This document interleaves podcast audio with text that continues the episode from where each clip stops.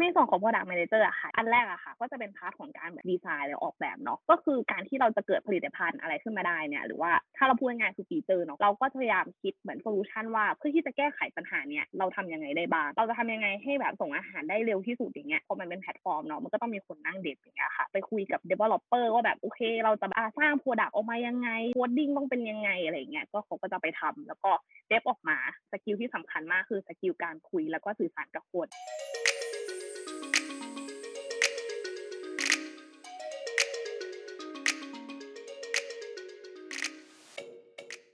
สวัสดีครับ สโหลวัสดี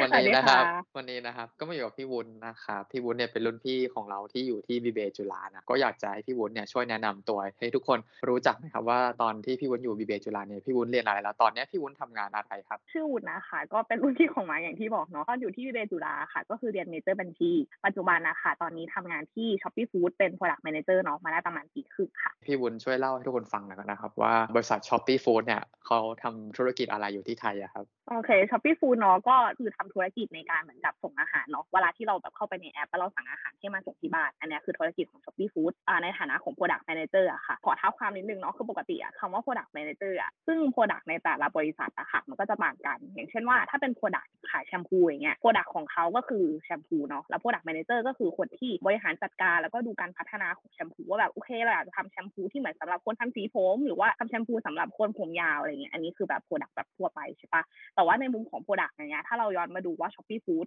Shopee Food เป็นแพลตฟอร์มที่เราอะอ่าส่งอาหารไปให้ลูกค้าเนาะ Product ที่เราดูหรือว่าดูในบริหารจัดการหรือพัฒนาเนี่ยมันก็จะเป็น Product ที่ทุกคนใช้งานแหละ ไม่ว่าจะเป็นตัวแอปสั่งอาหารว่าแบบโอเค การที่เราแบบอยากกินสมมติเราอยากกิน Bonchon อย่างเงี้ยเราเข้าไปสั่งอันนี้ก็คือเป็นหนึ่งใน Product หนึ่งแล้วก็ในมุมของว่าร้านค้าจะรับออเดอร์ยังไง แล้วไรเดอร์จะส่งของยังไงอะไรเงี้ยอันนี้ก็คือเหมือน scope Product ทั้งหมดคร่าวๆนะคะ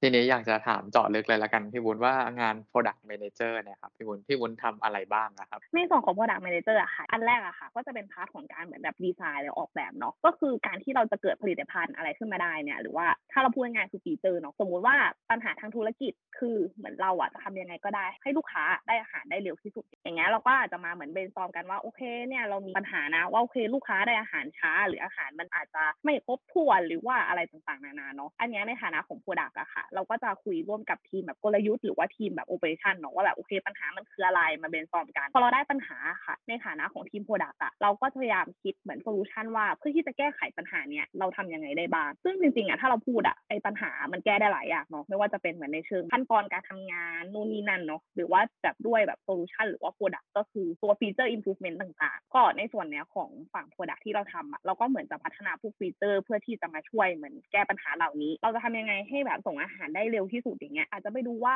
เราทำยังไงให้ร้านอาหารเขาแบบทำอาหารได้เร็วขึ้นเหรอหรือว่าทำยังไงให้ไรเดอร์เขาส่งของได้เร็วขึ้น ซึ่งหลายๆอย่างอะค่ะ ก็คือเราก็จะเอาเทคโนโลยีมาช่วยเนาะว่าแบบโอเค ในเชิงเทคโนโลยีจะทำยังไงให้มันเร็วขึ้น อันนี้ก็จะเป็นส่วนของ part แบบการดีไซน์ซึ่งพอดีไซน์เสร็จแล้วอะอย่างที่เรารู้ว่าพอมันเป็นแพลตฟอร์มเนาะมันก็ต้องมีคนนั่ง dev อย่างเงี้ยค่ะตัว developer อะค่ะไม่ได้อยู่ที่เมืองไทยอยู่ที่ต่างประเทศโอเคเราบอกว่าโอเคปัญหาคืออย่างงี้ solution คร่าวๆคือแบบนี้นะ แล้วเราก็ส่งไปให้เขาแล้วเขาเองอะจะไปคุยกับ developer ว่าแบบโอเค เราจะอ่าสร้าง product ออกมายังไงcoding ต้องเป็นยังไงอะไรอย่างเงี้ยก็เขาก็จะไปทำแล้วก็ dev ออกมา แล้วในมุมของเราพอกลับมาฝั่งที่เราทำอะเราก็จะเหมือนมาแบบคล้ายๆว่าเหมือนแบบบริหารจัดการว่าโอเค เรา testing แล้วว่ามันมันแก้ปัญหาจริงๆนะประสานงานกับทีมที่ไทยเนาะโอเค มี feature นี้ออกไป อาจจะมีเหมือนแบบคนโทรมาบ่นหรือว่ามีการเปลี่ยนแปลงต่างๆ ว่าแบบทีมที่ไทยต้องเหมือนสื่อสารให้ลูกค้ายังไงอะไรเงี้ยแล้วก็เป็นอันจบอะไรประมาณนี้ก็จะเป็น loop ว่าแบบมี design implement อะไรคร่าวๆอยากถามพี่วุฒิหน่อยครับว่า day to day หรือว่าใน1 quarter หรือใน1ปีอะครับพี่วุ้นพี่วุ้นทำ อะไรบ้างอะครับ?ใน day to day ส่วนใหญ่ก็จะเป็นการเหมือนกับว่า เนื่องจากว่ามันมีปัญหาทุกวันเนาะหมายถึงว่าไม่ว่าจะเป็นแบบโอเค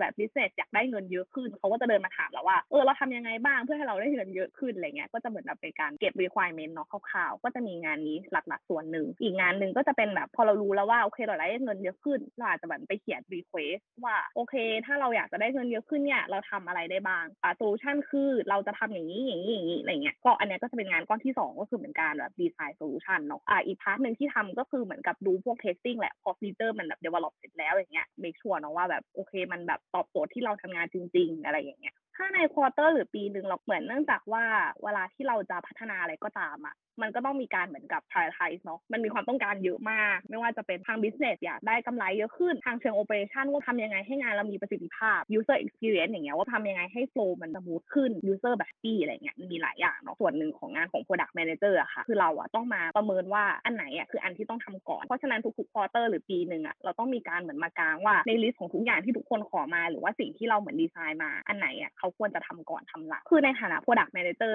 skill ที่สำคัญมากคือ skill การคุยแล้วก็สื่อสารกับคนคือไม่ว่าจะเป็นเหมือนทีม strategy หรือว่าทีม operation marketing หรือว่า finance สมมุติว่าถ้าเราออกรายได้ประเภทใหม่ขึ้นมาเราก็ต้องไปคุย finance ว่า ตัวนี้ต้องมี withholding tax ไหมมี VAT ไหมอะไรเงี้ยหรือว่าแบบคุยกับ marketing ว่าเธอจะขายอันนี้ยังไงสกิลอะไรบ้างครับพี่วุ้นที่สำคัญสำหรับงานเนี่ยครับไม่ว่าจะเป็นทั้ง soft skill แล้วก็ hard skill อะในเชิง soft skill อะหลักๆหนึ่งคือการแบบมี problem solving คอยแก้ปัญหาให้คนอื่น หรือว่าสร้าง solution อะไรก็ตามมาเพื่อตอบโจทย์ปัญหา กับอีกมุมหนึ่งอะค่ะ ก็คือเป็น skill การเหมือนแบบ project management เนาะทุกอย่างอะเวลาเราสร้างอะไรมา มันก็จะมีไทม์ไลน์ที่มันต้องมี คือเราต้องบริหารจัดการว่าทำยังไงก็ได้ให้มันเหมือนแบบทำได้สำเร็จตามไทม์ไลน์ที่กำหนด ส่วนแบบ hard skill เนาะ อันนี้มันขึ้นอยู่กับว่าเราเป็น product manager แบบไหนเนาะ อย่างที่เราบอกไปว่าเนื่องจากว่า Shopee อะตัว developer เขาอยู่ต่างประเทศ เราเองอาจจะไม่ได้เหมือนแบบ technical ขนาดนั้น ถ้าเป็น product owner จริงที่บอกว่าโอเคเราอยู่กับ developer เราต้องเหมือนคอยแบบ manage backlog อาจารย์ development อะไรอย่างเงี้ยที่เราเคยได้ยินอะอันนั้นน่ะก็คงจะต้องมีพวกแบบ technical skill หรือว่า coding skill หรือว่า scrum master อะไรอย่างงี้ skill บ้างเพื่อที่จะทำเหล่านั้นเนาะอันนั้นก็คือเป็น hard skill ที่ต้องมี อื่น ๆ มันก็จะเป็นเหมือนกับว่า prioritization ที่เราบอกเนาะเราก็ต้องประเมินได้ว่าอะไรควรทำก่อนทำหลังอะ design thinking อะไรอย่างเงี้ยเรา process มันคือยังไง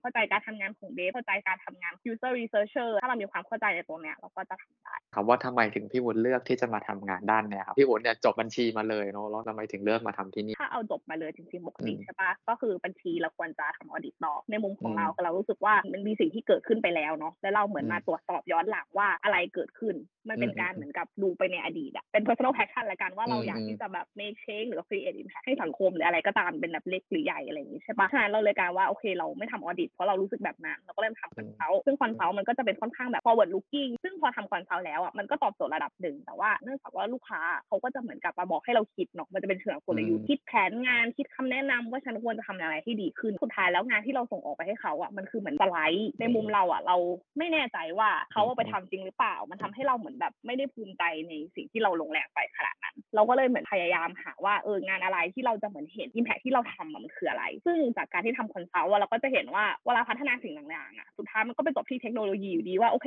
ให้ระบบแก้ให้ระบบแก้อะไรเงี้ยเราก็เลยแบบมาดูว่าโอเค มันน่าจะเป็นงาน product มั้งที่เราอยากทำเพราะว่าแบบมันเห็น impact จริงๆพอมาทำจริงแล้วมันก็เห็นจริงๆเพราะว่าทุก feature ที่เราออกไปuser ก็จะมีแบบ feedback กลับมา แล้วก็เห็นจริงๆว่าสิ่งที่เราลงแรงไปมันเกิดอะไรขึ้นมันมี impact มันมีสิ่งอะไรบ้างที่พี่วุ้นประทับใจในตัวงาน หรือว่าในตัว culture ที่บริษัท culture ที่บริษัทจริงๆ เนื่องจากว่าอย่างที่บอกเนาะว่าเหมือน Shopee developer เขาอยู่ที่ที่ต่างประเทศ ไม่ว่าจะเป็น Shopee Food ประเทศไหนอะค่ะ ก็คือ Shopee Food มันอยู่ในทั้งไทย มีอินโดมาเลเวียดนามเนาะ developer อยู่ตรงกลางอะแปลว่าเขาอะจะพยายามทำ solution อะไรที่ออกมาให้ใช้ได้ทุกประเทศ คือนอกจากว่าเราจะได้คุยกับ developer แล้ว เรายังได้คุยกับประเทศอื่นๆ จริงๆ มากกว่าตอนที่เราทำ consult ด้วยซ้ำอะไรเงี้ย คือได้คุยกันจริงๆว่าแบบที่นี่ทำแบบนี้หรออะไรเงี้ย มันคือเหมือนแบบได้แลกเปลี่ยนความคิดค่อนข้างเยอะ Shopee เราว่าสิ่งที่ดีมันคือเนื่องจากว่าองค์กรมันค่อนข้างจะแฟลตเราสามารถแสดงความคิดเห็นได้กันค่อนข้างฟรีโดยที่ไม่มีเหมือนกับว่ายศตำแหน่งอะไรที่มันมาขั้นเรารู้สึกว่าเออเราแบบทำงานกันได้ดีอะไรเหมือนด้วยความที่มันแฟลตอย่างเงี้ยเรา make decision อะไรมันเกิด เราอาจจะเหมือนแบบเป็นตัวเล็กๆคนนึงแต่ว่าเออเราบอกว่าปิดช่องทางการจ่ายเงินอันนี้ มันก็ปิดมันเหมือนแบบเรามี decision ที่ค่อนข้างเยอะอยู่อะไรเงี้ยค่ะอยากถามพี่วุ้นต่อครับว่ามันมีสิ่งอะไรบ้างที่พี่วุ้นคิดว่าถ้าคนมาทำงาน product management ที่ Shopee Food นะครับควรที่จะเตรียม expectation ไว้ก่อนว่าวันที่มาทำเนี่ยอยู่อาจจะต้องเจอแบบหนึ่งสองสามสี่แบบนี้นะคือก็ยังมองว่า Shopee เป็นสตาร์ทอัพเนาะเพราะฉะนั้นนะคะ กระบวนการต่างๆมันไม่ได้ structure ขนาดนั้น งานจะไม่ได้เป็นตาม job description เราอาจจะทำนอกเหนือจาก job description ได้ต้องไม่คาดหวังอะไรในตรงนั้นเนาะแล้วก็ในอีกมุมหนึ่งเนื่องจากว่าอย่างที่เราบอกว่า developer ไม่ได้อยู่ที่ประเทศเรา ในมุมของเป็น product manager อะค่ะ มันก็จะเป็นในมุมกึ่งกึ่งๆไป business เป็นหลักมันจะยังไม่ได้แบบ technical ที่เราไปคุม dev ขนาดนั้น อยากถามพี่วุ้นหน่อยครับพี่วุ้นคิดว่างานเนี่ยครับเหมาะกับใครอะครับคนที่มาทำงานเนี้ยค่ะจะต้องเป็นคนที่รู้สึกว่าแบบต้องการความท้าทายเนาะไม่ชอบอะไรเดิมๆค่อนข้าง proactive ว่าเราอยากจะเปลี่ยนแปลงคือเพราะจริงๆอะการที่เราเป็น product manager ที่ดีอะมันไม่ใช่ว่าแค่ user มาบอกเราว่าเฮ้ยอันนี้คือปัญหาอะไรเงี้ยบางทีเราก็จะเหมือนเห็นปัญหาแล้วเราก็เข้าไปแก้ด้วยเหมือนกัน คนที่ชอบทำงาน routine อะไรเงี้ยค่ะก็อาจจะไม่ชอบว่ามันแบบอะไรก็เกิดขึ้นได้เนาะเอาจริงถ้าเป็นแบบเสาร์อาทิตย์อะไรเงี้ยคือเนื่องจากว่าเราสั่งอาหารได้ 24 ชั่วโมงใช่ป่ะเพราะฉะนั้นถ้าอะไรพังอะเราก็ต้องแบบสิ่งนี้เกิดขึ้น report issue อะไรต้องเป็นคนที่มี passion นิดนึงแหละแล้วก็แบบเราชอบความท้าทายอะไรระดับคนที่ไม่ได้เรียนจบด้าน business มาโดยตรงสามารถมาทำงานนี้ได้ไหมครับ ทำได้